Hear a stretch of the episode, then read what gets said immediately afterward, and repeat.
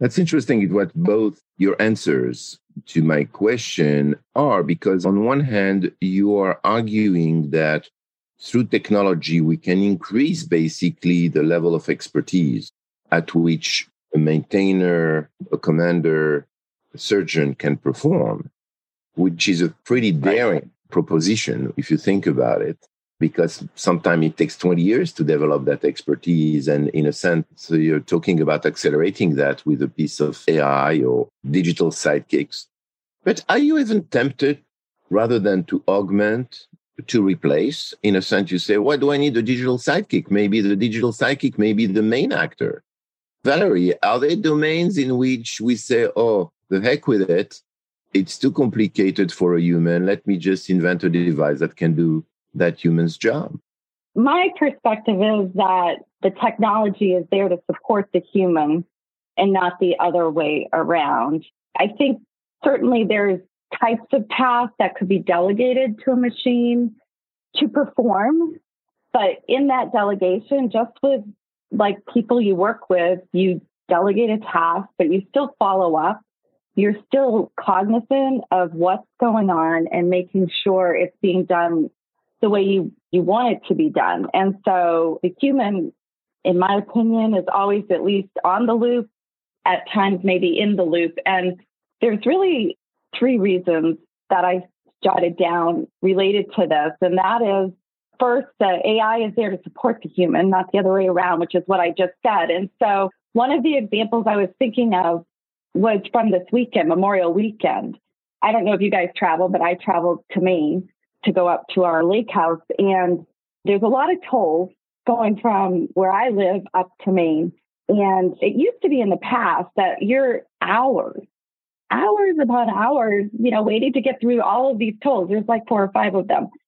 And so now with the E-ZPass system, right? This is just a simple example. And they have those overhead cameras that you can just zip right through. And so it's a huge time saver.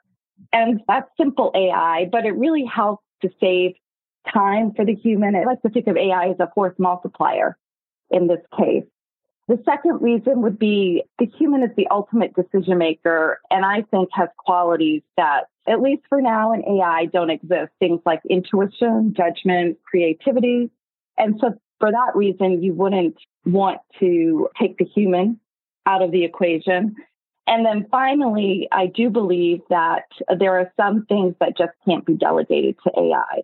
And these are things where the stakes are very high.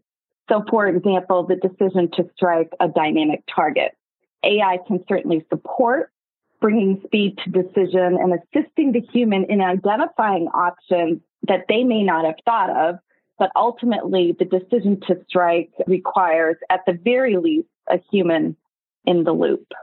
I'm going to play devil's advocate, but I want to hear Sylvain's answer also to this challenge. But devil's advocate, in your first example of you driving to Maine and not having to stop and saving time, basically adding a few hours to your hard earned vacation. What happened to that poor toll worker? He doesn't have a job anymore, or she doesn't have a job anymore. This is an example actually of elimination rather than augmentation. I know it made the life of the user better. But is there a trade off there in a sense? Just a question to ponder about. We'll come back to that because many people are gloom and doom, predicting that this is it. The robots are coming to take our jobs and on and on. And I think that you gave two very good examples, very one in which the consequences of a decision are so important that you got to keep a human commander in the loop or on the loop but at the end of the day, the responsibility uh, is there. We're another example in which we found a technology that totally replaced what used to be decent paying job for some. And so I think on that continuum, we should talk about uh, this notion of replacement or augmentation. But I'll plant the seed. We'll come back to it later. Sylvain, on my question, are you ever tempted in your many projects to just say, hey, this is one in which we need to replace that human operator? No, never. Because as a human systems engineer, if you know I were to say that, I would be out of a job. And No, more seriously, I would completely support what Valerie said about certain aspects of, particularly in critical environments where the human is absolutely needed and where technology is nowhere near where it needs to be now to be thinking about replacing the human. Valerie you mentioned creativity and intuition and judgment. I would add empathy in certain kinds of environments like healthcare. This is a critical aspect of the human contribution that AI will not replace anytime soon. You also mentioned in the loop and on the loop as the types of relationship that the human has with the system. I would add the perspective of the with the loop environment where there are multiple types of loops that exist in the system and the human needs to understand how those work in relationship to one another. Things that currently, you know, AI models or, or the type of technology we are devising cannot really do. So even with the exponential availability and capabilities of AI and automation, there are still those types of roles and responsibilities that the human needs to have because we can't do it otherwise if I go back to the example of the maintainer, we don't have robots that are good enough to actually change the switches and the valves and the little pieces in the types of environments that we need them to be. Right? There is a degree of nuance and finesse that the human can bring. And by the way, this is both physical and cognitive, right? The physical finesse of having your fingers in the engine moving things but cognitively understanding the shades of gray in complex environments is really critical. Um, going back to the word judgment, that Valerie you mentioned. So I think for now, Dave, you're right. There is an entire discourse and argument to have about the displacement and replacement of jobs. I'm a firm believer that it's not a net negative that on the contrary, this advancing technology is a net positive in terms of job creation. But you're right, those are different types of job for different types of purposes. Yes. We always go back to the same quote from Ford, right? If we were to ask a long time ago what people wanted for transportation, they would have said faster horses. Then we have the car, which did eliminate not only the job of the horse, but also when you know you have carriages, the driver of the carriage. But at the same time, there are tons more jobs that were created in the manufacturing world, in the maintenance world, etc. No, these are all very wise remarks. So let's uh, dig a little deeper into the core of the topic of today, which is really intelligent cognitive assistant, very loaded words, each one of them.